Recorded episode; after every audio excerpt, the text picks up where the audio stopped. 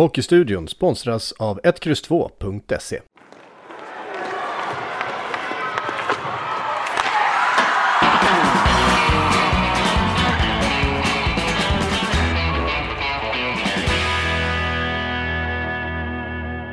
Hejsan hockeyvänner! Idag ska vi göra ett specialavsnitt av Hockeystudion och jag lovar er, vi ska inte prata Tre Kronor, vi ska inte prata SHL, vi ska inte prata SDHL, vi ska bara prata Hockeyallsvenskan. Och eh, med mig som vanligt har jag min eh, trätobroder Hans Abrahamsson, välkommen! Tack, det var ett bra namn, trätobroder, det, det, det är vad vi är. Men du, vi behöver ju ha in specialkompetens till det här avsnittet. Eh, vi kan Hockeyallsvenskan, men vi behöver ha en superexpert känner jag. Ja, framförallt behöver lyssnarna kanske höra på något annat än, än dig och mig. Så att, eh, det känns jättekul att vi har lyckats ragga upp en väldigt exklusiv och initierad gäst. Ja, och eh, du hälsar välkommen till Fredrik Söderström. Eh, började coacha som 20-åring. Är det korrekt Fredrik? Stämmer bra det. God morgon och god dag på er. Ja, hallå hallå. Jag ska dra en liten kort CV här bara på dig tänkte jag. Son till hockeylegendaren Dan Söderström. Ja, det säger de i alla fall. Och en fantastisk hockeysläkt med bland annat Per-Agnar Bergqvist som är ingift i släkten och det andas hockeykultur runt hela familjen Söderström. Ja, det har ju varit en stor del av mitt liv från dag ett. Jättekul att du är med. Nu har du jobbat med Hockeyallsvenskan via Simor här några månader. Vad är ditt första intryck av att du har bytt sida från att stå i ett bås till att ja, sitta framför eller bakom en mikrofon? Ja men det beror, det beror lite grann på hur jag ser på det. Det, det. På ett sätt är det en väldigt stor omställning för mig. Jag känner att jag har hamnat i en, eh, i en helt ny miljö. Eh, samtidigt som jag har samma position kvar. Jag får uppleva det bästa av hockeyns värld jag är där det händer, jag får lära känna andra människor, jag får lite andra perspektiv. Ehm, det jag kan sakna är väl det här dagliga. Ehm, den, den processen som man går igenom som tränare. Man umgås, man försöker räta ut frågetecken, man jobbar med utmaningar, man njuter av det som går bra. Det där, det där tappar man lite grann. Samtidigt så har jag kommit till någon punkt och när, när Simon hörde av sig till mig under våren så och jag allt mer började fundera på om det här var min grej så kände jag att det, det, jag tror inte att det gör mig sämre som tränare om jag skulle fortsätta. Eh, tvärtom, jag tror att jag kan få ett perspektiv som, som gör mig bättre. Så att eh, det är en ny, jag är ny på jobbet och jag trivs med det där och jag tycker att det är väldigt inspirerande. Mm. Du fyller 45 år eh, nästa sommar, precis innan midsommar. Eh, vart är din hockeyresa på väg någonstans? Vad, vad, vad vill du göra när du blir stor? Ja, det undrar jag fortfarande. Jag, jag, hade en gammal lärarinna som hette Sonja som, som länge, så länge hon var pigg och fräsch och jag träffade henne så sa hon alltid att hon tyckte att jag borde skaffa mig ett riktigt jobb. Ehm, och jag vet att det finns delar av familjen som kan känna samma sak ibland naturligtvis när man har varit utsatt när man är tränare. Men jag ska säga en sak lite kort, att jag tror inte att jag jag drivs inte av ett, ett, tydligt, ett tydligt mål.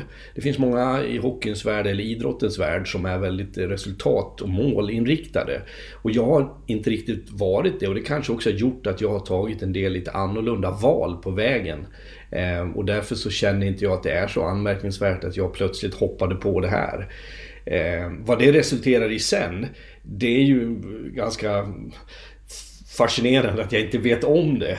Många människor fastnar liksom i en värld, i en bransch, i en roll. Ja, för mig känns det lite mer öppet. Och jag fick frågan i somras om, om jag hade avslutat min tränarkarriär. Då konstaterade jag att eh, Barry Smith, som nu inte längre är kvar i Djurgården, han, han är 25 år äldre än vad jag är.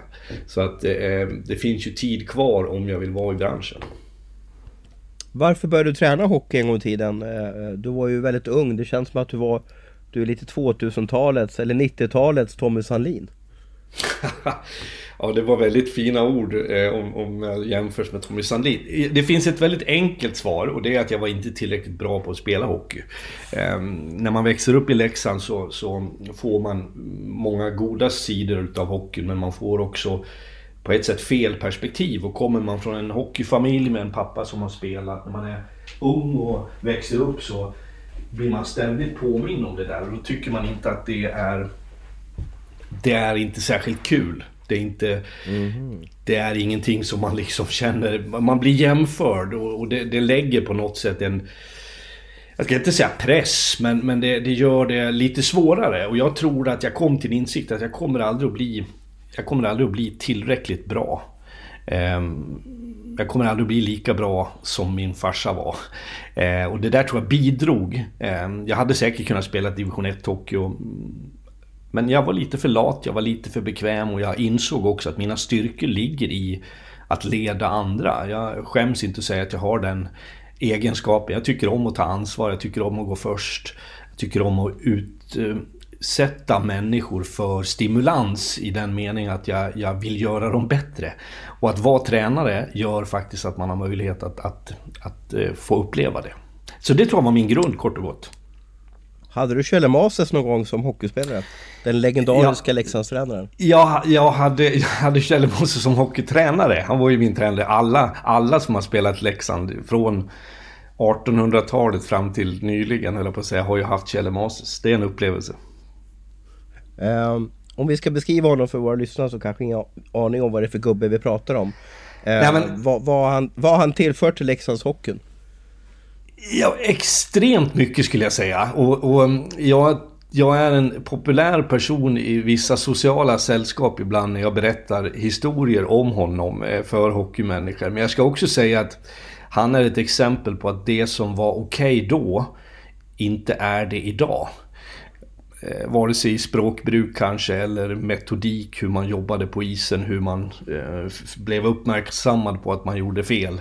Eh, jag hävdar inte att jag tog skada på något sätt och jag vill vara väldigt noga med att säga att Kjelle har ett väldigt varmt hjärta men allt har sin tid. Eh, det var en krävande tid, man var 12, 13, 14 år. Eh, det var väldigt tydlig kravställning på vad man skulle göra och inte göra och det, det har ju sam samhället har ju förändrats idag. Så att eh, Kjelle är en legendar, dessutom son till en ännu större legendar, Rune Mase, som är en av de stora figurerna i Leksands IFs historia som för övrigt inte bor mer än jag ser hans hus över ängen jag har in till mitt hus här. Eh, och han promenerar, han har passerat 93 tror jag.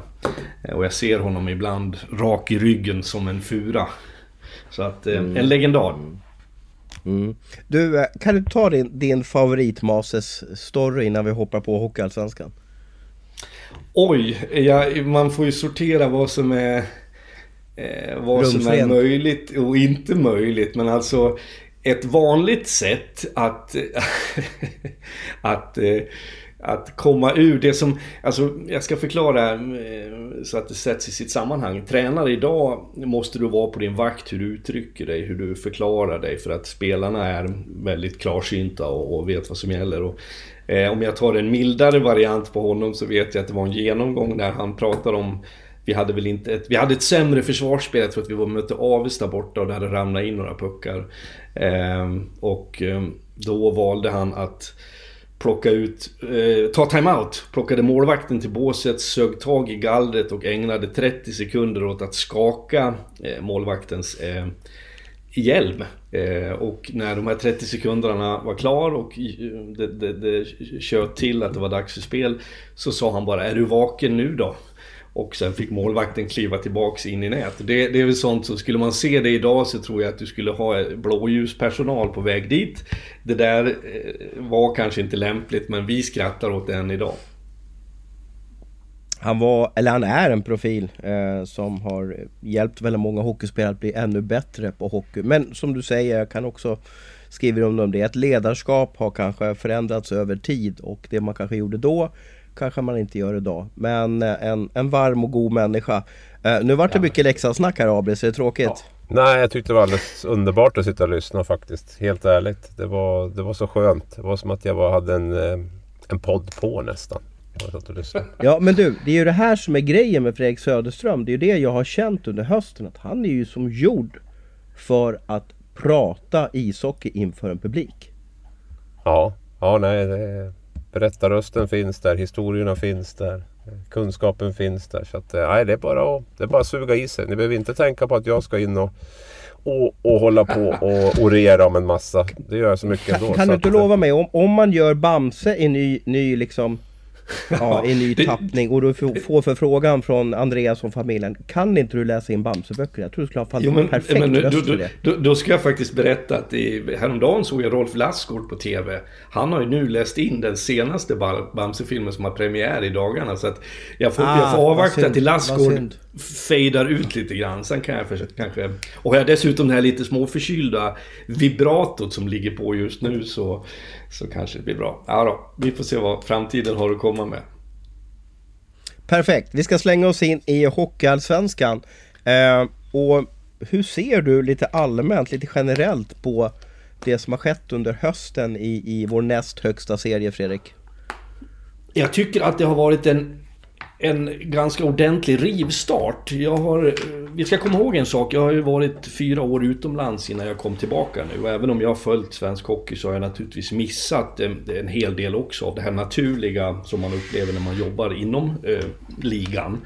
Eh, jag tycker att den hade hög kvalitet från start den här säsongen. Att det var inte det här trevande, tröttsamma inledningen. Och det kan naturligtvis vara att HV eh, trillade ur som också bidrog till någon slags um, nytändning för ligan. Eh, sen tycker jag att den har ganska tidigt visat sig att det finns ett gäng lag som, som eh, tillhör och kommer att tillhöra toppen. Eh, sen har vi ju sett lite förändringar och några sådana här som har kommit. Jag, jag, kan inte så mycket om trav, men vad heter det när man kommer i lite sent sådär och tar sig hela vägen fram. Vi har några som har gjort den resan, det är dit jag vill komma. Kristianstad, tuff start, pang tjonga på. Västerås lite trevande, har exploderat. Så att jag tycker att det har artat sig ungefär som många av oss faktiskt hade trott. Vi har ju en travexpert med oss här i podden. Ja, jag satt just och tänkte på det. Men de kommer från alla håll brukar ju Hans G Lindskog säga en gång i tiden. Ja. Så att vi får väl, eh, får väl dra till med den gamla klyschan där. Ja, vi, vi forskar dödens, då är man väl körd va? Ja, Spol Janssons uttryck då, eh, gå i spets. Vad, vad är det för något? ja, det, det går i ledning. Är det gå i ledning alltså? Jajamän. Okay, ja. Mm. Och dödens, det är när man ligger eh, kört till, alltså när, när, Ut, när nej, utan, ut, utanpå ledaren är det. Och sen har du vinnarhålet. Det är i rygg på ledaren. Vilket också kan betyda att man aldrig får chansen att komma loss. Så att det Just behöver det. inte alls vara någon vinnarhål. kan väl säga, för att fortsätta med, med travterminologin, kan vi säga att Modo och Björklöven ligger väl i vinnarhålet Söderström? Det tycker jag. Ehm, det är ju några lag som har visat klass tycker jag. Ehm, att HV gör det, det tror jag inte överraskar någon egentligen. Sen vart ju de plötsligt påminda om sin egen dödlighet för att uttrycka mig brutalt.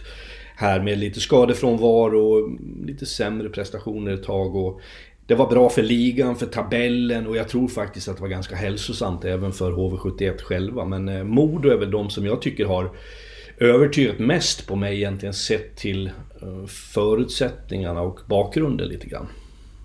Mm. Vi ska ju blanda den här podden med lite eh, interaktioner från läsarna och vi har eh, eh Twitterkonto Svensson Mats 93 Mats Hemmeleiner. Han undrar så här, eh, har HV71 infriat dina förväntningar? Uh, och så vill jag även ge beröm för dina anekdoter och att du kan ge en annan vinkling i dina kommentarer jämfört med andra experter. Uh, och känns som att du kan ge tränarperspektivet bättre och samt du kan förklara hur en tränare agerar. Men hans fråga då, Mats fråga är det, har HV71 infriat dina förväntningar? Ja, det tycker jag tycker på något sätt att de till och med har överträffat dem lite grann. Eh, och det grundar jag på att genom åren, om man tittar i, i, i Hockeyallsvenskan, så har vi sett satsningar från lag som har trillat ur.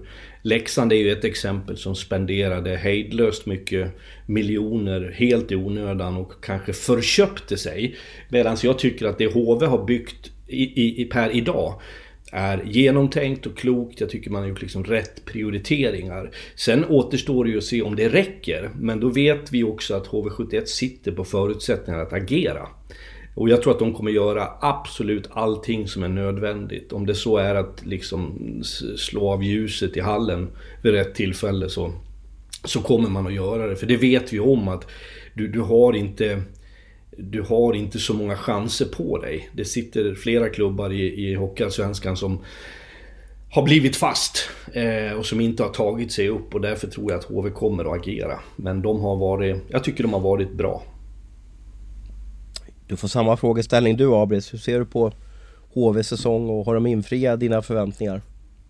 Det har de gjort. Jag trodde nog att de skulle kanske få en lite tuffare start på något sätt att komma in i det allsvenska spelet. Men det, det var ju det minsta problemet för dem. De gick ju som en slottemaskin under, under hösten där och eh, det har väl snarare kommit lite grann nu då på, på, på slutet att man har fått se vad, vad allsvenskan eh, innebär i, i mörka november och december. Och kombinerat med lite skador, vilket många andra lag också har haft. Så det ska vi väl inte dra som något eh, som någon ursäkt sådär. Utan nej men de, de, de ligger spelmässigt bra liksom. Man ser ju också i ja, men underliggande statistik och så, här, så, så ligger de bra till. Det som har varit problemet lite grann nu är väl powerplay på, på sistone här. Att man har haft väldigt dålig, dålig utdelning där egentligen. Så att eh, spelmässigt har man ju varit helt okej okay också under de här, eh, även under de här lite tuffare, tuffare perioden. Nu vann man ju både mot Björklöven och Modo på hemmaplan då. Även om det var hårt mot Modo där. Så, så det var ju säkert ett, ett viktigt besked för dem. Jag tycker också sättet de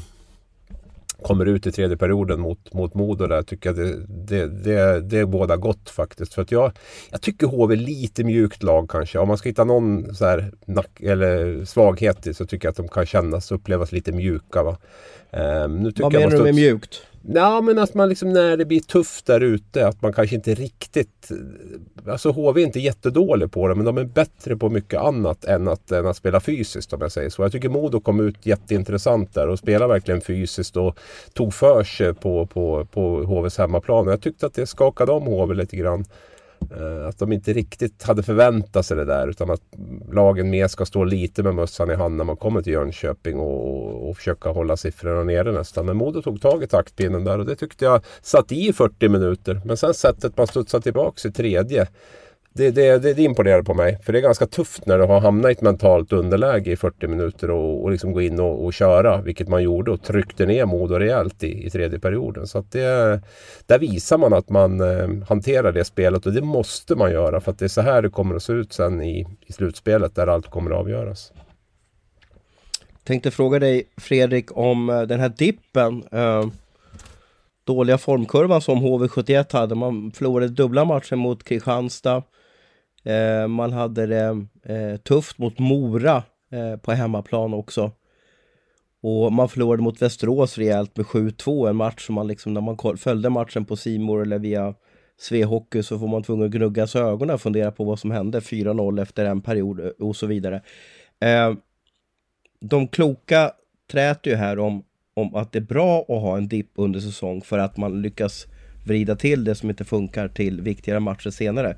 Hur ser du på en formsvacka under säsong ur lite tränarperspektiv?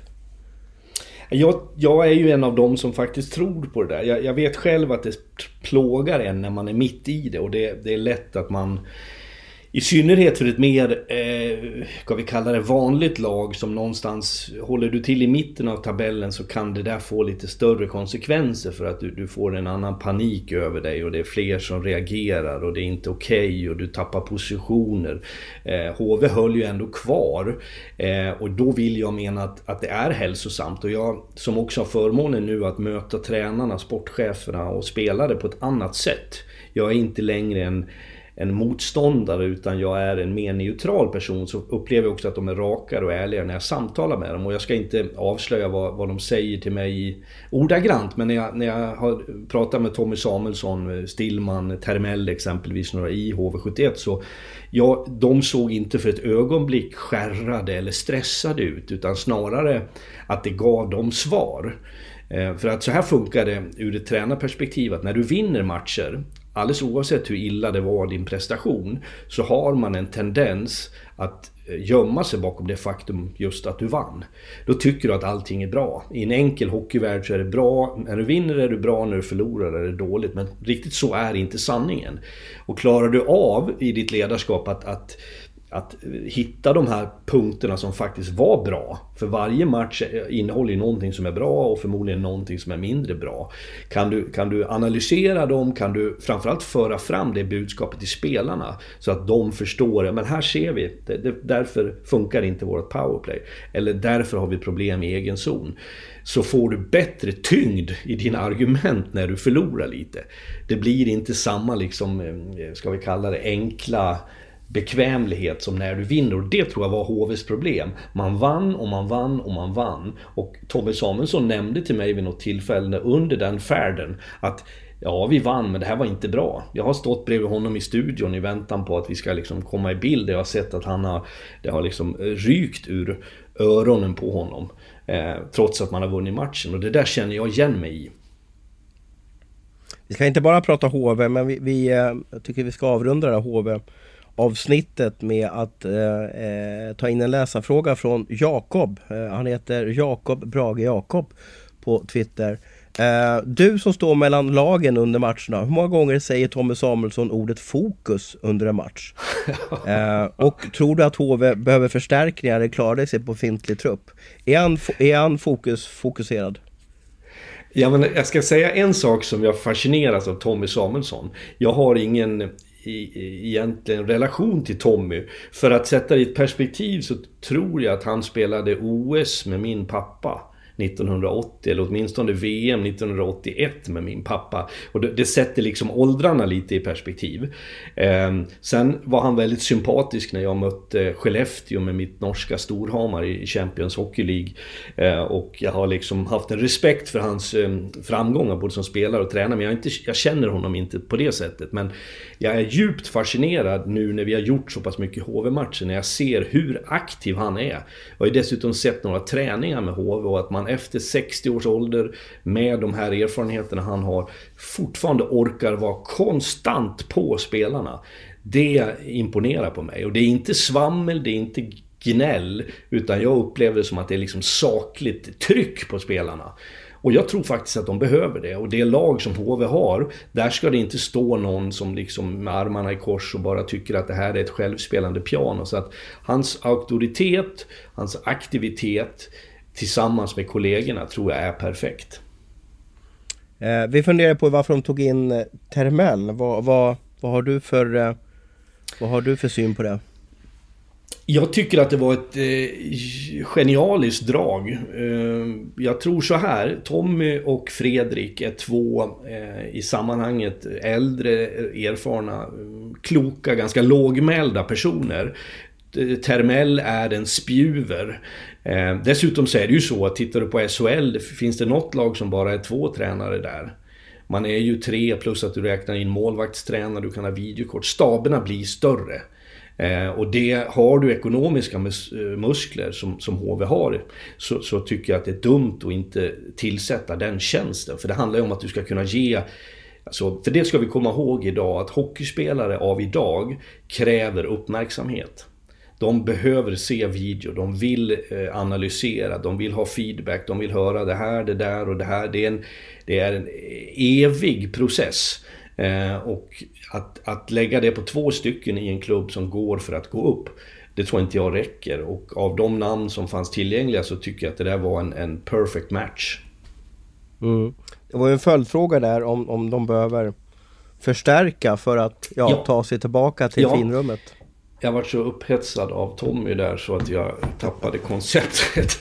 eh, ja, det tror jag. Jag tror att de kommer att göra det. Jag tror att de kommer att göra det. På någon fråga vi hade med Johan Hult i någon sändning så, så vet jag att han också eh, log och sa att det, det finns liksom möjligheter till det. Sen, det man ska komma ihåg, och här höjer jag för att uttrycka mig som Bendelin, jag höjer ett varningens finger. Eh, så, så, så, så, ska jag säga så här att det är det felet en del klubbar har gjort genom åren. Leksand är ett sånt. Vilken säsong var det man daskade in två, eh, de här tyska spelarna till exempel. Eh, där man kan fördärva en, en grupp. För jag tycker att jag upplever en harmoni och en balans, hyfsad balans i HVs lagbygge. Och skulle, för varje spelare du tar in så sker någonting i gruppen. Inte bara på, på rosten och laguppställningen på isen utan också i omklädningsrummet. Och där får man se upp så att man inte eh, gör fel. Där, mm. där kan väl jag smyga in också lite grann. Jag tänker på Timrå förra året där nubben var väldigt bestämd med att man inte skulle ta in någonting till, till gruppen. Man tog in den kanadensiska backen med det svåra namnet som, som jag helst inte uttalar. Eh, det var väl i stort sett det man gjorde om inte jag minns fel. Va? Och, eh, jag tror också det. Jag tror det är superviktigt att man verkligen går. Det måste vara en karaktär som som inte bryr sig så mycket om sig själv utan verkligen månar om att laget ska gå bra. Att det är liksom 100% fokus på den spelare man tar in. Eh, så att eh, det där kommer att bli en balansgång för, för Hult. Mm. Skulle kunna prata om HV eh, hur mycket som helst eh, känns det som. Eh, jag funderar ju lite på, på Eh, Fredrik Forsberg, nu är han tillbaka i line-upen. Han är ju oerhört skicklig på den här nivån. Eh, du som har följt liksom hans karriär även från Leksand, vad är det som gör att han inte riktigt lyckas i SHL, Fredrik?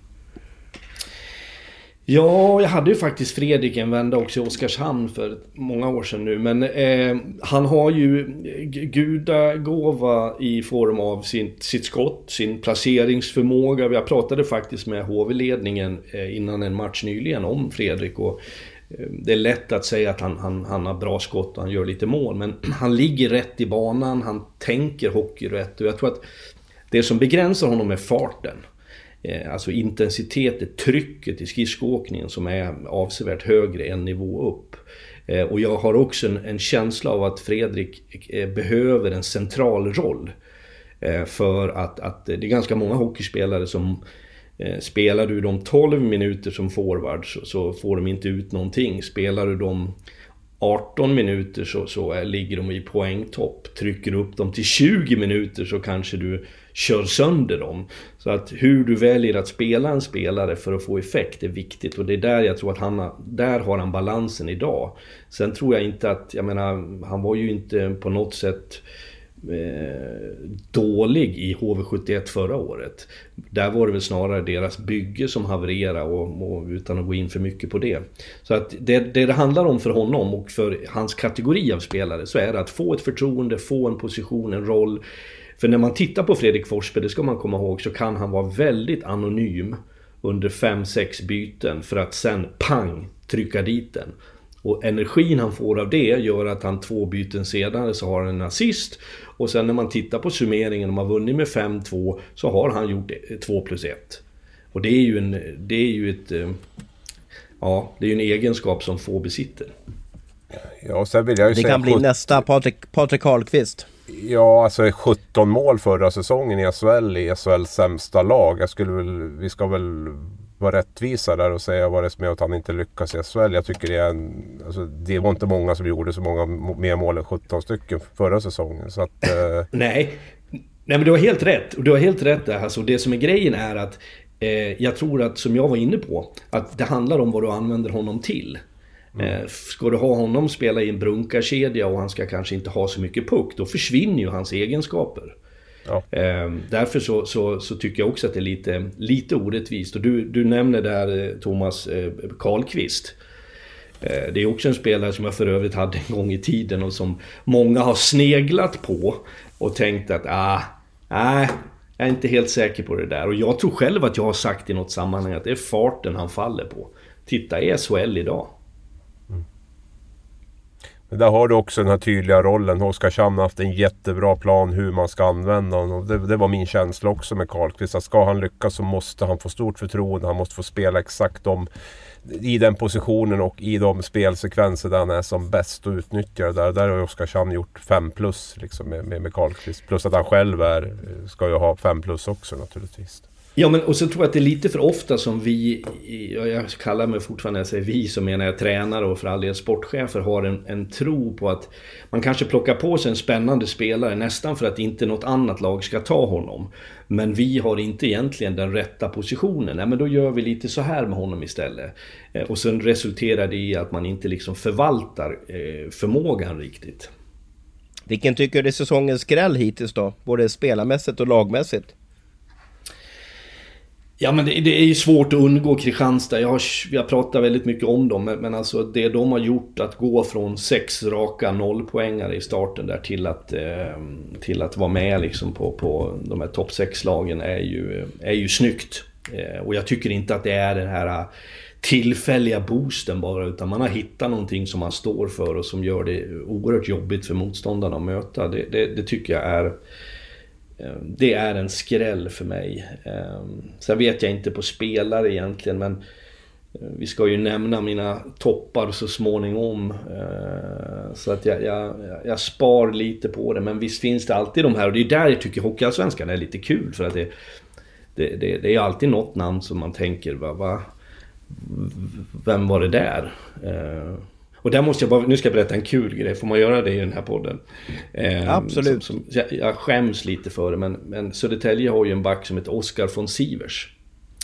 Eh, och jag eh, tycker att han har liksom visat bra egenskaper och sen, sen hamnade jag på samma flyg som Södertälje upp till, eh, var det Löven eller Modo. Vi skulle göra den matchen och sitter en kille på raden framför mig och jag såg att han var en av Södertälje-spelarna. Jag har lite svårt att känna igen dem så här liksom, till, till utseende spelaren. Men det var någonting med hans, eh, hans eh, ansikte som gjorde, han kändes bekant. Eh, men jag kunde inte placera vem det var. Under matchen där vi står mellan båsen så vart det det var i, nu kommer jag på att det var mot Modo, för det vart något, något tjafs runt målen. Och så står jag eh, väldigt tätt intill Modos bås och så, så, vänder sig den här, det var ju killen från flyget, till mig och frågar eh, är det där en utvisning? Vi hade en kort diskussion där. Och sen så på kvällen när vi satt med simor gänget och surrade lite grann så skojade jag och frågade om det var Malous pojk. Eh, eh, och då säger ju de att, ja det, det var det ju inte då. Men eh, det är ju Oskar Eklund mm. som har bytt namn. Vad, vad kommer namnbytet av? Eklund. Vad kommer namnbytet jo, av? men då ska vi avsluta att jag har haft, jo, jag tror att han är gift med kan det vara någon i familjen von Sivers då rimligen? Eh, men det roliga är att jag har haft Oskar.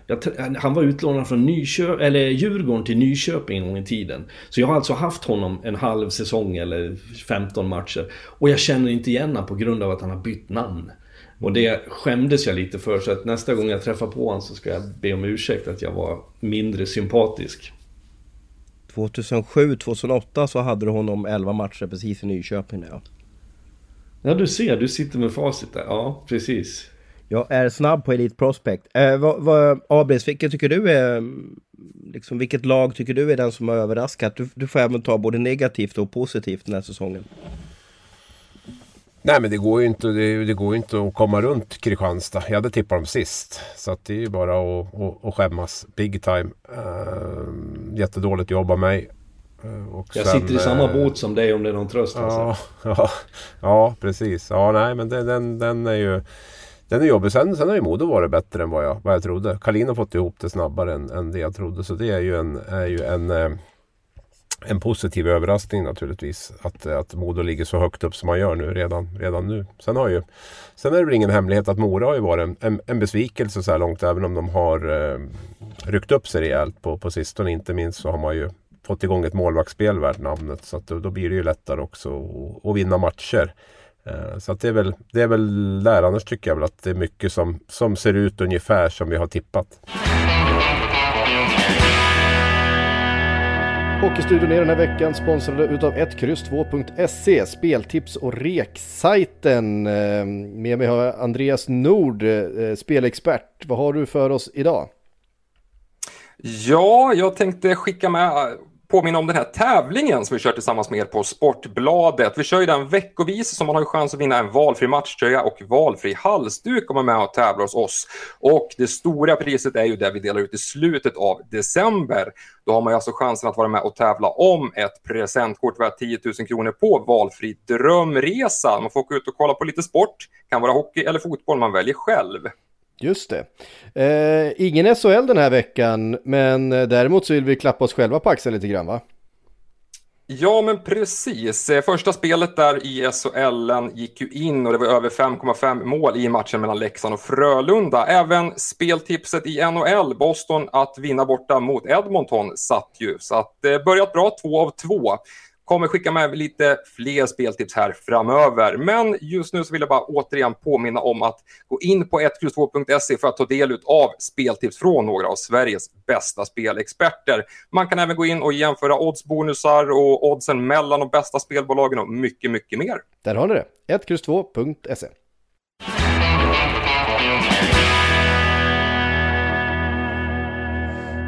En stor händelse i veckan eh, var ju att eh, Södertälje valde att entlediga eh, Micke Samuelsson eh, som general manager för Södertälje. Det har stormat väldigt mycket runt anrika sportklubben. Eh, man har haft eh, lite problem med fansen som tycker inte att de får eh, kommunicera med klubbledningen och på 24 matcher har man bara sex segrar. Hur ser du på Södertäljes säsong och varför kuggar det inte i Fredrik? Min första eh, orosanmälan från mig själv gällande Södertälje, den kom i somras. Eh, jag vet att det var samma dag som det blev eh, officiellt att jag skulle jobba för Simor så fick jag ett meddelande från en journalist i Södertälje som skrev Grattis till nya jobbet, kan jag höra av mig till dig om SSK i eftermiddag? Och jag svarade haha tack så hjärtligt, gör så. Och jag trodde att det var ett skämt för jag tänkte att jag, jag, den här mannen kan inte förvänta sig att jag kan någonting om det samma dag. Men han ringde och det var, han var fullt allvarlig. och Vi hade ett bra samtal. Han hade förståelse för att jag inte kunde allt. Men i det samtalet så förklarade han för mig eh, det här är ju inte SSKs eh, officiella uppgifter men det, det jag fick till mig var att efter förra säsongen så hade man gjort en tydlig utvärdering och i stort sett allt handlade om att man hade förlorat. Jag tror att man rök mot Västervik, va? kan det stämma? I kvarten. Mm, ja, det stämmer så bra. Det om det att man, ja, utmusklat Att man inte hade... Ja, och att man menade på från SSKs sida att vi räckte inte till fysiskt. Vi var för små, vi var för tunna, vi var för blöta. Vi ska ha in storlek, tyngd och kraft och att man skulle bygga eh, laget på det. Och när jag hör det nu så känner jag lite sådär att det är inte förenligt med den liksom, hockeytid vi lever i. Det är aldrig fel med kraft och tyngd men du, du kan inte bygga det enbart på det. Och jag tycker att man har plockat på sig större pjäser, tyngre spelare. Sen, sen är man lite förvånad över själva då, verkar det som, att man inte får upp trycket i spelet. Jag tycker man är sen i sitt pressspel, sin forecheck. Jag tycker man man, man det, det, det, hackar eh, och det som någonstans gör det än mer oförklarligt är det var ju inte någon katastrof förra säsongen. Eh, och att helt förändra karaktär på ett lag, jag tycker man har misslyckats med det.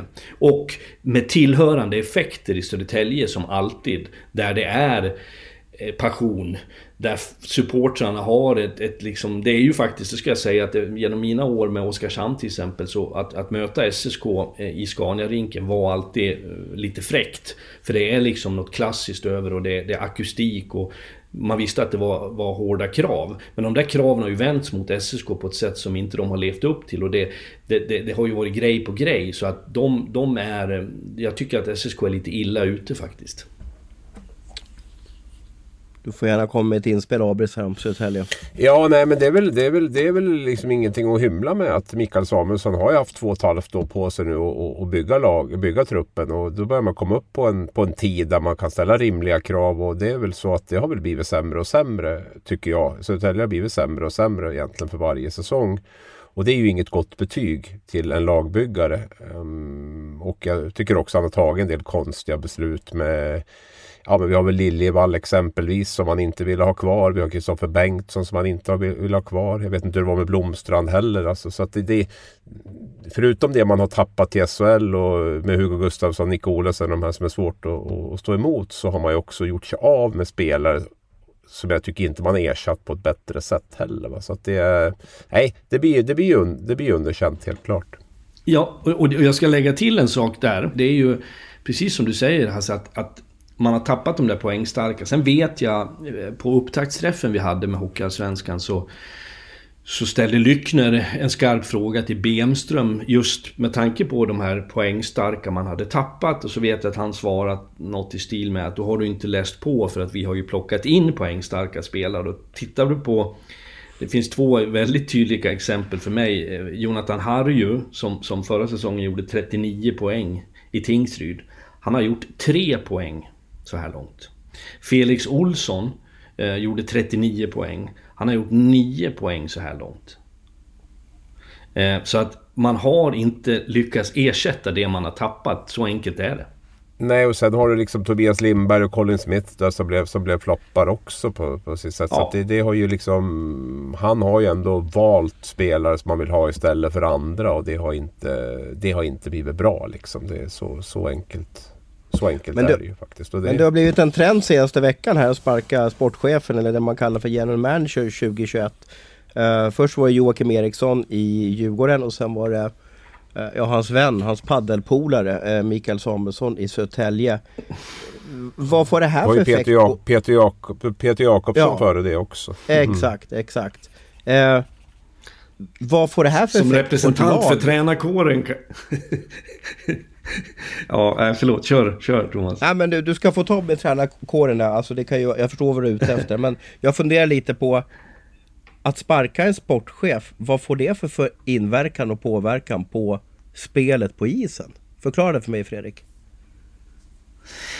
Eh, nej, alltså sen ska vi komma ihåg en sak att, att prata, att, att liksom klumpa ihop sportcheferna. Jag tycker vi hade en, en, en väldigt relevant eh, eh, diskussion, jag drar den kort häromdagen. Vi hade ett, eh, Per Kente som gäst i studion förra veckan. Och eh, han är ju väldigt eh, delaktig i spelets eh, idé. Alltså spelidén, eh, gameplan, detaljer, så här ska vi uppträda, det här ska vara Björklöven. Eh, Medan det finns andra sportchefer eh, som, som har, sätter samman ett lag, ger ett fullt förtroende till tränarna. Sen är man naturligtvis på, man är överens om tankar och, och grova drag, men man håller en distans till gruppen. Så att det är väldigt olika hur stort inflytande man har. Vad jag förstod med Jocke Eriksson till exempel så var väl han väldigt påverkande så att säga på både tränare och gruppen. Eh, I Samuelssons fall så vet jag inte riktigt hur nära han har varit. Så att jag tror att man får man ska skilja på de här olika typerna av eh, sportchefer också. Eh, det var egentligen dit jag ville komma och jag ville tillägga att jag tycker att det är lite befriande eh, att man inte bara pekar på tränarna. För att egentligen, och det här är inget försvar för alla tränare, men i en position som tränare så, så Många gånger så får du tillsammans med, med, med sportchefen sätta samman ett lag. Men om du drivs av en sportchef som bygger laget, här har du, leverera. Så är jag ibland förstående för att tränare inte riktigt får effekt på sitt lag. Mm. Nej, och sen tror jag, jag tror ju liksom att du kan nog hitta ganska mycket likheter i alla de här tre egentligen. Jag tror det stora problemet där, ja det, naturligtvis lagbygget är, är ju grunden. För har du sportslig framgång på isen så, så hamnar ju sportchefen automatiskt i mer tillbakadragen roll skulle jag våga påstå. Eh, så där har du gett, men sen är det ju tre, tre personer, det jag hör i alla fall, som har varit väldigt involverade i laget och som det har även liksom förekommit hårtorkar i omklädningsrum i periodpausar och, och, och sånt. Va? Och det, ja, det, blir, det blir som inget bra. Men det är klart att grunden blir ju det sportsliga resultatet. Man har liksom värvat ihop ett lag och, man, och så märker man att det funkar inte. Och då måste, man liksom, då måste jag in där och vara ännu mer involverad och liksom få igång det här laget. Annars ser det ju dumt ut liksom för mig. Och då blir det ännu mera fel istället tror jag. Mm. Ja, och där ska jag lägga till att jag tänker så här att det som är, det som är en, i mina ögon ett framgångsrecept, det är när du har en, en tight relation mellan tränarna och sportchef. Alltså vi, vi sitter i samma rum, det är vi. Men att du också har den spänsten mellan de här två, för det är ändå två parter. Det är en, en GM, en sportchef som är högst upp du har tränarna, han, de ska stimulera varandra, de ska inte nödvändigtvis hålla med varandra. Men jag tror att när du släpper, jag fick uppleva det här i Schweiz till exempel, mitt andra år där jag hade min GM som min assisterande tränare. Vilket innebar att spelarna visste inte vem är det egentligen som bestämmer. Eh, det kändes väldigt märkligt att de vet att, att Fredrik är våran coach. Eh, och sen har vi Mark som han hette som var GM. Han står liksom två meter bakom men i själva verket är det faktiskt han som bestämmer över coach eh, när vi har gått ut härifrån. Och det där, den otydligheten tror jag aldrig blir bra för en spelargrupp. Jag tycker att det är tränarna som ska ha det fulla ansvaret för vardagen. Eh, och därmed också på gott och ont och får då också ta konsekvenserna när inte de presterar. Ja, det är väldigt bra att få dina inspel från tränarsidan här eh, Fredrik. Eh, om vi pratar om eh, vilka två lag, alltså den här serien handlar ju om att det är någon grundserie och så blir det ett, ett slutspel. Eh, och som blir en hockeyallsvensk final till slut. Vilka två lag tror du Fredrik kommer göra upp om ja, i den här hockeyallsvenska finalen där en plats i SHL står på spel?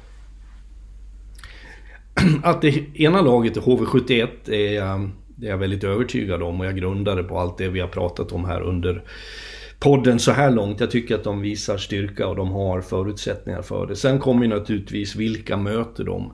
Jag tycker det har utvecklat sig till eh, några lag som jag tycker kan utmana. Jag nämner dem i, som Västerås, tycker jag kommer sakta men säkert. Jag tänker att Björklöven har också bra spets i sitt lag, bra offensiv. De som jag tycker har varit mest solida över snart halv säsong, det är faktiskt Modo. Och jag gillar sättet de spelar på, det de, sättet de uppträder på. Så att eh, för att knorra till det hela lite så säger jag väl att HV71 möter Modo i eh, den eh, hockeyallsvenska finalen. Och vilket lag går upp då? Ja, jag eh, sa ju förut till Hasse där att jag satt i samma båt i min tippning av Kristianstad. Jag är för övrigt en usel tippare, men jag medger det också. Men jag har sagt att HV går upp förut och jag står fast vid det. Bra. Eh, vad säger du Abelstad? då? Vilka två lag möts i finalen och vilka lag går till slut upp? Ja, alltså HV71 blir, blir ju det ena. Det har jag ju tippat. Och jag har tippat att de ska gå upp också. Frågan är vilka de kommer att få möta. Och det är ju lite lurigt. Jag tycker att Björklöven har väl det skickligaste laget efter HV71. Eh, jag är ju lite fundersam på om de får ihop det. Jag tycker det ser bättre ut i år. Jag tycker gruppen känns mer homogen i år än vad den gjorde förra året. Då jag tyckte det spretade åt alla håll. Inte helt säker på att, eh, att ledarduon får ihop liksom det här som krävs för att utmana, gå till en final. Så att jag tycker Västerås känns spännande måste jag säga ändå. Så, så jag, eh, Fredrik sa Modo va? Gjorde inte han det? Ja. ja. Ja, jag får ju inte dra till med något annat. Nej men jag säger väl, jag, jag, jag säger Västerås då. Ja. Saknar ni kvalserien för övrigt? Börja med dig Abris. Alltså, nu har vi ett slutspel där, där vinnaren går upp till SHL. Man behöver inte slå ut något SHL-lag för att komma upp till finrummet. Eh, är det här en är det här en bra seriestruktur eller, eller ska vi ta tillbaka kvalserien om några år när, när nuvarande eh, avtalsperiod löper ut och när vi ska testa den här ja, slutspelsvarianten?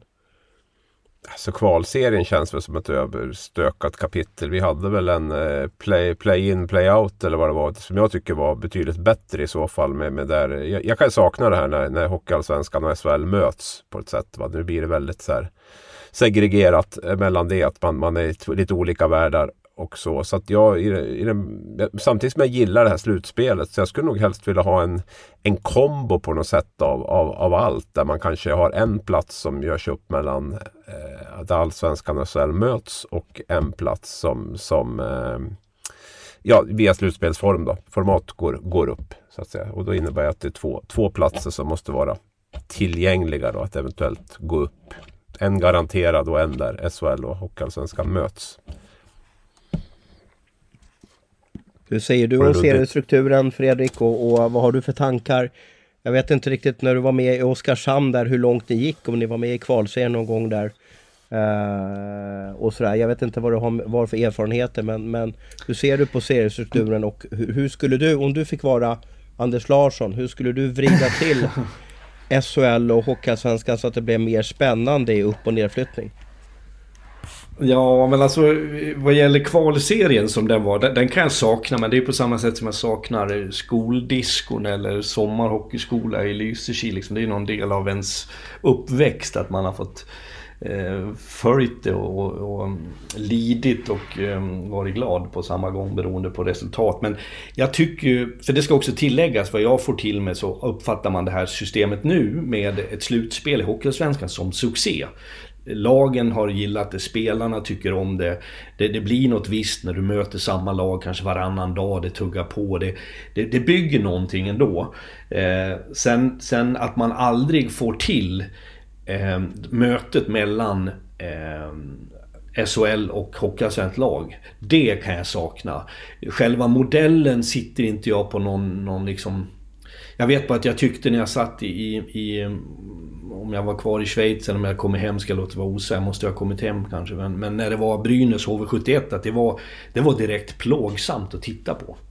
Jag, jag, jag, jag, jag hade tårar i ögonen när när, och då har jag ingen relation till HV71 överhuvudtaget.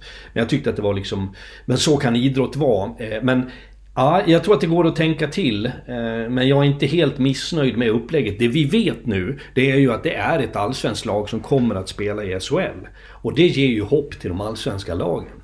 Och det tror jag vi aldrig får plocka bort. Nu har jag varit i Schweiz där man till exempel har, bortsett från coronatider, men där, där ska du gå igenom ett slutspel då i NLB eller Swiss League Eh, kvart, semifinal. Du ska vinna den för att sen ta dig an i, i sju matcher då ett lag från, från högsta ligan som, som, där pengarna liksom är enorma.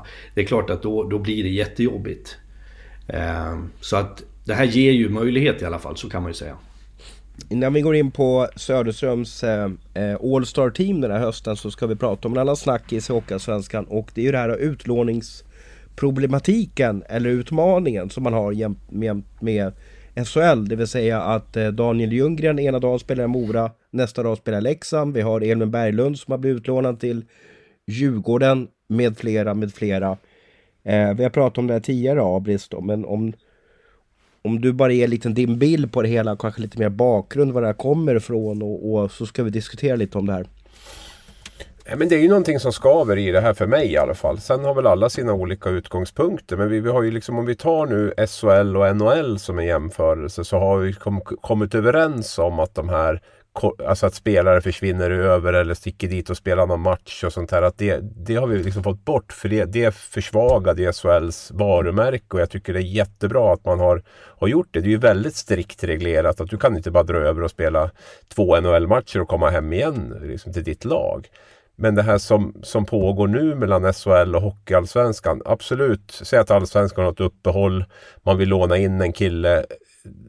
Ja, alltså det kan jag köpa. Men det här att man lånar spelare mitt under deras eh, täta matchande där man, där man har viktiga matcher själv. Och det är lagkaptenen som flyttar från den ena klubben till den andra över en natt och sen tillbaka. Och det lånas in liksom en back här för en match och sånt där. Jag tycker, jag tycker det är skit alltså. Då får SHL-klubbarna låna av varandra eller så får de använda sina juniorlag eller någonting. Men jag, för min del så, så gör det att mitt intresse för Hockeyallsvenskan sjunker ganska rejält när det är på det här sättet. Och jag tycker att man måste jag förstår att man vill vinna fördelar, att man kanske får låna en SHL-spelare sen och sådär kanske. Men, men de här typerna som vi har sett med Ljunggren till Leksand. Vi har sett de här, e, den här eh, Berglund som går mitt i, där hans lag spelar en jätteviktig match, går till Djurgården och spelar. Vi har eh, Hasa nu som, som lånas in från till Frölunda för att spela CHL-match. Ja, jag tycker det är, för mig är det för dåligt. Jag tycker det, jag tycker det sänker det varumärket och där måste Hockeyallsvenskan bestämma sig, tycker jag vilken liga man, man ska vara. Mm, stark åsikt här. Vad, vad, säger du då Fredrik som har varit i Norge och du har varit i Schweiz och så vidare. Du vet hur systemet funkar där. Är det bara för Hockeyallsvenskan att på något sätt anpassa sig till näringskedjan eller ska vi försöka tänka om och på något sätt förändra det här transferavtalet som ligger? Ja men jag ska säga så här. Jag, för det första, jag är inte lika Eh, liksom upphetsad eller upprörd över det som, som kanske folk i stugorna verkar ha varit under en period. Jag, jag, jag kommer ju kanske själv ur, jag vet under mina år i Oskarshamn, framförallt de första åren, så, så byggde vi mer eller mindre våran trupp på möjligheter att låna spelare från, som placerades då från Frölunda och Linköping och andra klubbar. Ehm, på gott och på ont. Vi fick tillgång till bra spelare men de kunde ju efter ett telefonsamtal plötsligt så hade vi liksom två man som stack till Göteborg för att spela eller sitta på bänken två matcher. Så att jag, jag inser också problematiken. Jag förstår också vad Hasse pratar om med att man man urholkar någonstans liksom värdet på Hockeyallsvenskan. Så jag tycker att det är lite komplext men jag har ju mitt Eh, på gott och ont mitt tränarperspektiv i det här. Och när man eh, kan få in en spelare som, som pratar jag nu ett SHL-lag, får, får, får Leksand låna Ljunggren så, så kan man scouta honom, se honom, lära känna honom. Är det här, det skulle kunna vara ett intressant namn för kommande säsong till exempel. Eh, Berglund har kopplingar till Djurgården, eh, Hasa får chansen. Alltså jag, jag, jag ser fler eh, Eh, nyanser i det. Eh, men jag tänker att det borde vara kontrollerat, det borde vara bestämt och det som kanske är viktigast av allt är ju att ligorna också talar om varför tillåter vi det här eller varför ska vi inte tillåta det här? Vad är det vi ska stå för? Vad är det vi ska representera? Och det är väl inget snack om att Hockeyallsvenskan kommer efter eh, SHL. Vi vet alla att SHL är nummer ett, Hockeyallsvenskan är nummer två. Ehm, så, så där tror jag inte man behöver liksom hålla på att, att Hockeyallsvenskan ska ha sin egen identitet. Och de, de kommer efter. Så att jag, jag, har, jag har lite svårt att jaga upp mig över det men jag, jag, förstår, jag förstår utmaningarna. Nu lät jag som en minister i Magdalenas regering här när jag svarar men... Vad sa du Hasse? Och det, det, är ju som inget snack om vad, vad näringskedjan är och det är lika solklart som att NHL är före SHL och att alla spelare vill till NHL. Jag menar att det måste ju finnas någon typ av, av kontroll av det här. Det är ju det vi har eftersökt gentemot NHL. För att vi vill inte ha SHL-spelare som åker över dit och spelar två matcher och, och kommer hem igen. För att vi tycker att det urholkar värdet. Och det är just det här som jag känner att det är ju inte att, det är ju inte att eh, Allsvenskan ska, ska konkurrera med SHL men man har ju någon typ av liksom värdighet som liga tycker jag. Ska man bara stå med mössan i handen och, och, och, hoppa när SHL vill det så blir det ju... Då måste man ju vara tydlig med det och säga det att ja, men det, här är, det här är en liga där, där det bara handlar om att få chansen i SHL och vi är beredda att låna ut våra spelare i en eller två matcher om det behövs. Även om det krockar med våra matcher. Då måste man vara tydlig mot fansen tycker jag och, och säga det i så fall. Och, för man kan ju inte ena dagen stå och säga att Åh, det är Sveriges mest underhållande liga och vi, vi ska, den är så, den är så, vi ska liksom vara en, en häftig liga och sen jag tycker det rimmar jätteilla med, med, med det sättet. Och jag har inget, alltså om allsvenska klubbar för mig, om de lånar in SHL-spelare som sitter på bänken som, som i fallet Oskarshamn. Det har jag egentligen inga problem med. Det tycker jag är bra för hockeyspelare ska spela matcher. Men de här spelarna man lånar in nu, det är ju de spelarna som spelar mest i sina klubbar redan och de ska då flyttas upp uppåt i, i systemet. Jag menar Frölunda lånar in Jakob Olofsson från Timrå. Det har jag inga problem med. Att man lånar in en, en bänkad spelare från en konkurrent. Eller att man lyfter upp en junior inte minst som kan få spela och få chansen i sin klubb. Men, men det här som har blivit nu och som man vill ska få pågå utan att någon har åsikter om det. Det, det tycker jag. Jag tycker det smutsar ner eh, både Hockeyallsvenskan och SHL faktiskt. Som jag har förstått det så kommer väl Hockeyallsvenskan försöka agera och reagera mot det här. Sen får vi se hur mycket gehör de får. För det är väl ganska tacksamt för SHL-lagen att kunna plocka ur godispes, godispåsen som är, som är märkt med Hockeyallsvenskan och, och plocka lite spelare. Men, men det är väl ett bekymmer kanske, kanske för fansen då att, att, eh, att idolerna förflyttas till en, eh, ja, kanske ett, ett hatlag som det var i kanske fallet Mora-Leksand. Eh, det blir ju liksom en problematisk situation. Vi får se vad, vad Erik Ryman och Gabriel Monidiel lyckas få fram här eh, under våren om, om de får till ett nytt avtal. Eh, du fick lite hemläxa inför podden eh, Fredrik och det var att ta ut eh, din, eh, ditt All-Star team. En målvakt, två backar, sex forwards. Var det jobbigt? Ja men det var inte alldeles enkelt och det är för att jag tycker att jag kan se dels de som har varit bra över tid. Eh, vi bevakar ju liksom från från direkten och fram till nu så har vi ju, är vi ju med och runt och följer. Så det är klart att man ser ju en utveckling på några spelare, någon som börjar väldigt bra. Eh, men jag försökte att göra någon slags eh, värdering till dags dato. Vilka har betytt mest på respektive eh, position. Och Sen finns det alltid bubblar och kandidater men jag har min lista klar för mig. Visst är det ganska kul att ta ut ett årsavtal till? Ja det är det absolut. Eh, jag, jag, nu får jag ju lite sådana här uppdrag emellanåt på Simor såklart men det tillhör ju inte en, en, en vanlig tränare sitter ju inte en, en tisdag morgon med en kopp kaffe och funderar över ett All-Star-team i ligan. Så att eh, ytterligare en av fördelarna med det jobb som jag har just nu. Eh, vi börjar väl i eh, målet då. Vilken målvakt har du tagit ut? Ja, nu ska jag faktiskt säga att Kort bakgrund. Eh, under hösten så vid tillfälle så, så tog jag upp i Simors sändning topp 5 målvakter i ligan. Eh, och då var inte den här killen med. Helt enkelt för att starten inte var tillräckligt bra. Sen har han övertygat på mig och tycker att han är en stor del i framgångarna för sitt Västerås. Och det är ingen mindre än Johan Gustafsson jag tycker att han har eh, levt upp nu till de förväntningar som finns på honom. Hans erfarenhet, hans roll i ett Västerås som lite mer går för det mer än någonsin skulle jag säga. Så att Johan Gustafsson, JG, är eh, min målvakt. 14 segrar hittills och 4 nollor. Bra jobbat av Jonas. Eh, håller du med om det valet, Abris? Ja, det finns ju ett par, tre kandidater. Jag tycker Tex Williamson också ifrågasatt, väldigt ifrågasatt inför säsongen. Modo pratade om att målvaktssidan inte skulle, att det var ett problem och sådär. Jag tycker sättet han har spelat på liksom, under egentligen, efter ganska tuffa, han var väl borta för covid om inte jag minns fel i, i början också och kommit tillbaka. Men, men eh, jag tycker väl att det står mellan eh, Tex och, och eh, Johan Gustafsson. Även om jag tycker att Björklövens finländare också har varit bra. Nej men det finns många. Men eh, Tex eller JG. Sen finns det ju en målvakt som har det klart tuffaste namnet i hela Hockeyallsvenskan. Det är ju Pavel Komchenko. Ja men han har varit bra. Ja han har varit bra och har ett oerhört coolt James Bond-namn måste jag säga. Pavel Komchenko. Och lägg dessutom till är hans eh, begränsade språkförmåga som vi följde upp vid ett tillfälle. Eh, han kan knappt någon engelska och det är väl ingen i AIK som kan ryska så att det, det är ett lustigt sätt att se dem kommunicera med varandra. Pavel Kompchenko, honom vill man inte möta en mörk kväll i Insjön va? Nej, då får man hålla sig till det gamla moppegänget Nightcats och ha dem med sig i sånt fall. Eh, vi hoppar till backsidan. Vad har du hittat för godbitar där?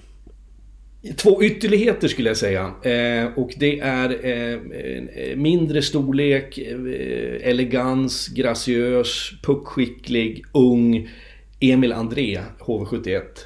Eh, sett till hans eh, relativt låga ålder, han är ju en av JVM-spelarna nu, så tycker jag han uppträder med en fantastisk pondus. Det finns en lekfullhet i hans sätt att spela på. Men jag tycker också att det är kvalificerat och med hög klass. Han har, har gjort intryck på mig eh, den här säsongen. Tillsammans med, innan vi släpper in Abris med lite kandidater, så skulle jag säga på den andra sidan eh så har vi Daniel Rahim i Björklöven. Eh, det är ju en spelare som har varit med väldigt länge, mycket erfarenheter, varit framgångsrik. Sticker ju inte ut i sitt sätt att spela på men tittar du på hans siffror, jag tror faktiskt att han är i topp när det gäller plus minus. Han är tuff, han är hård, han är elak. Ibland går han över gränsen. Jag vet att han har delat ut smällar historiskt som, som inte har varit okej, okay, vilket man inte ska göra naturligtvis. Men för ett, ett ett offensivt eh, eh, Björklöven eh, så tror jag att Rahimi är extremt viktig för att balansera så gott det går. Så att eh, Tänk dig de två gossarna på blå, det är lite helan och halvan men eh, det skulle kunna vara far och son nästintill också. Så att eh, två, två skickliga backar så här långt. Mm. Nej, det är två jättebra namn. Sen misstänker jag väl att eh, det blir svårt att, att plocka ut en sån som Axel Bergqvist kanske med tanke på släkt, släktskap och sånt där. Men jag, jag tycker att han har en offensiv edge i sitt spel som är jätteintressant. Eh, tagit jättestort ansvar tycker jag i Mora som har strulat under, under hösten. Eh, jätteduktig med puck, inte minst i powerplay. Han, han har gjort 18 eh. poäng på 23 matcher i ja, Mora ja, som har haft det ja, så tufft. Det är imponerande. Ja. Ja, det är väl, jag skulle tro att en 12-13 är väl i powerplay eller någonting. Jag tycker han är fruktansvärt duktig där och, och just med, inte minst att få igenom sina skott är han, ju, är han jätteduktig på. Sen, sen, sen gillar jag David Bernhard måste jag säga, Modo. Han, han har ju aldrig liksom haft någon sån här eh, kärleksrelation till direkt när han kom upp och sådär. Men, men, men, eh, det jag sett av honom i Modo, jag har inte sett alla matcher, men, men eh, tycker han har växt som spelare. Känns lite så här fältherremässigt. Sen blir det ju fortfarande något, något misstag och sådär ibland. Men, men eh, får jättestort förtroende där uppe också. Spelar mycket och jag, ty nej, jag tycker... Men eh, jag ska inte säga att de här två namnen är, är, bättre än de Fredrik har tagit ut. Men det är väl de två som jag tycker är närmast i alla fall att, att uh, ta sig in där.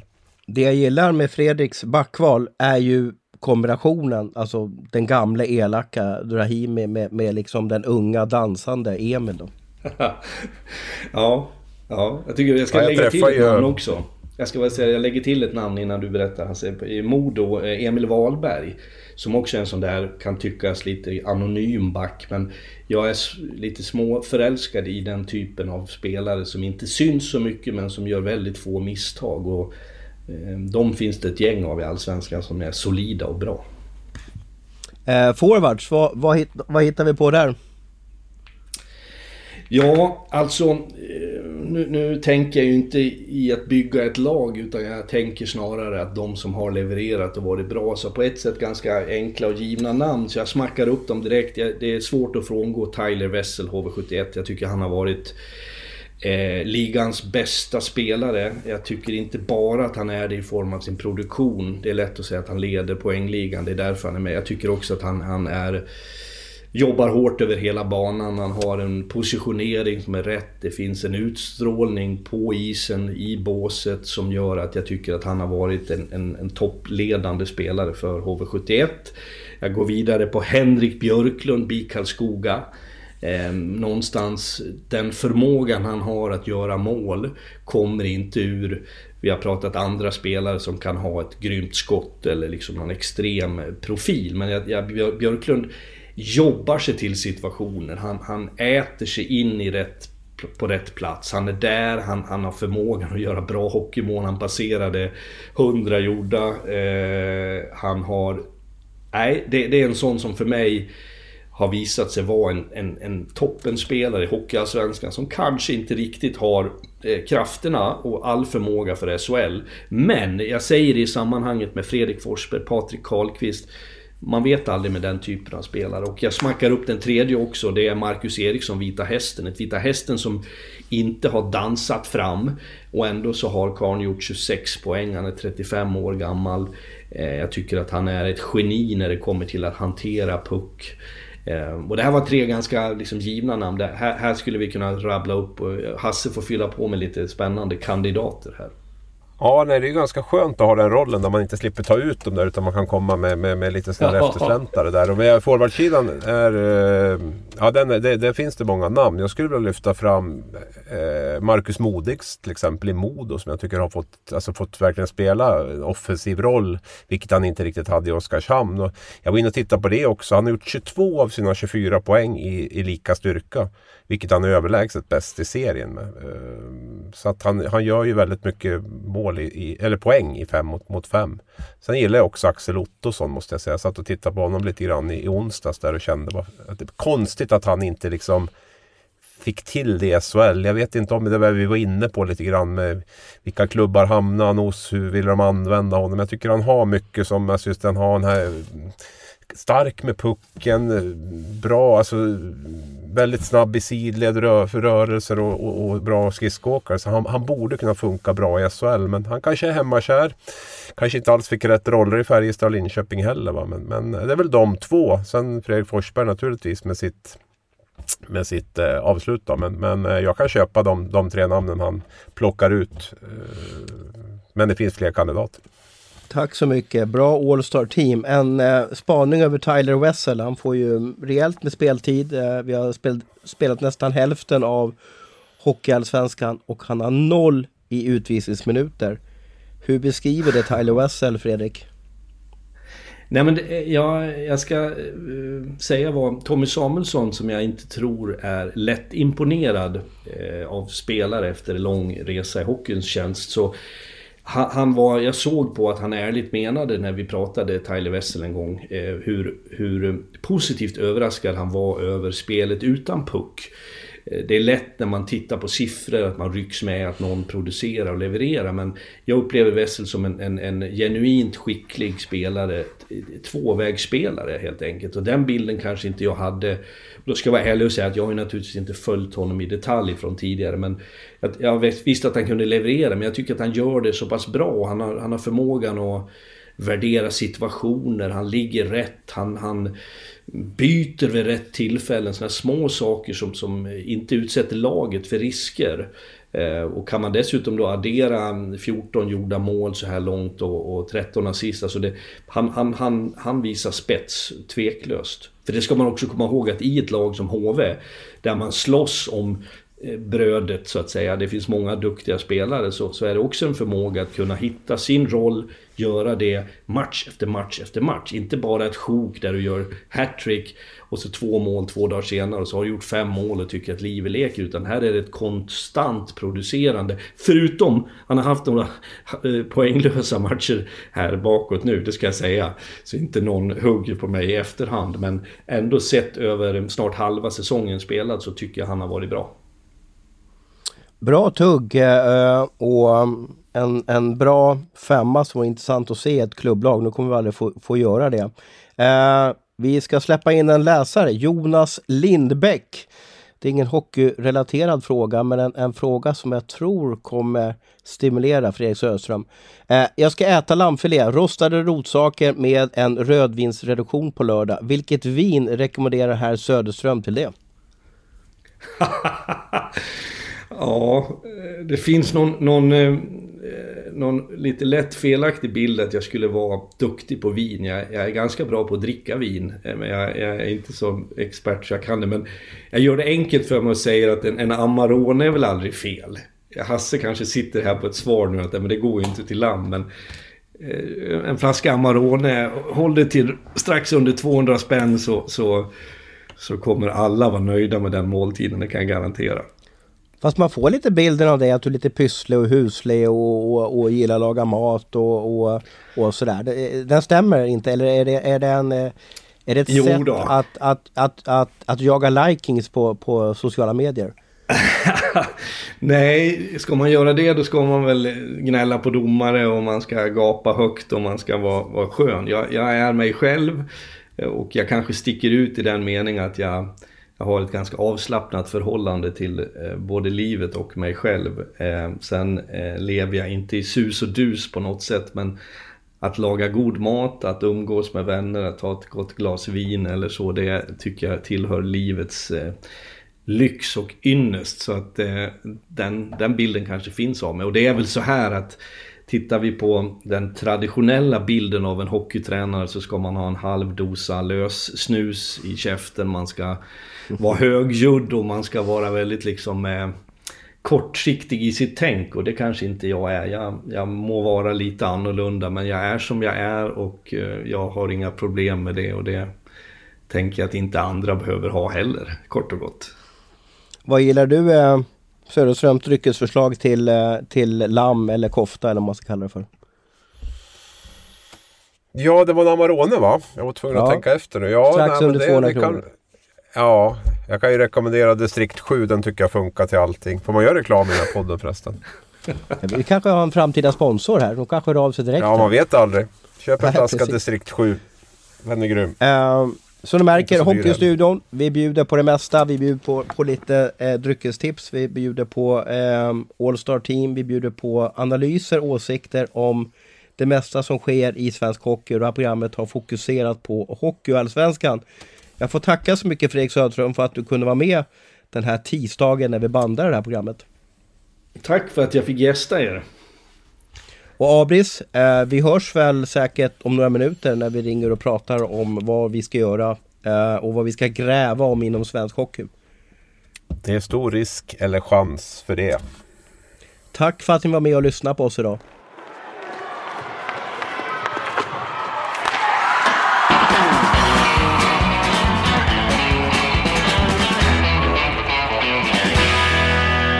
Du har lyssnat på en podcast från Aftonbladet.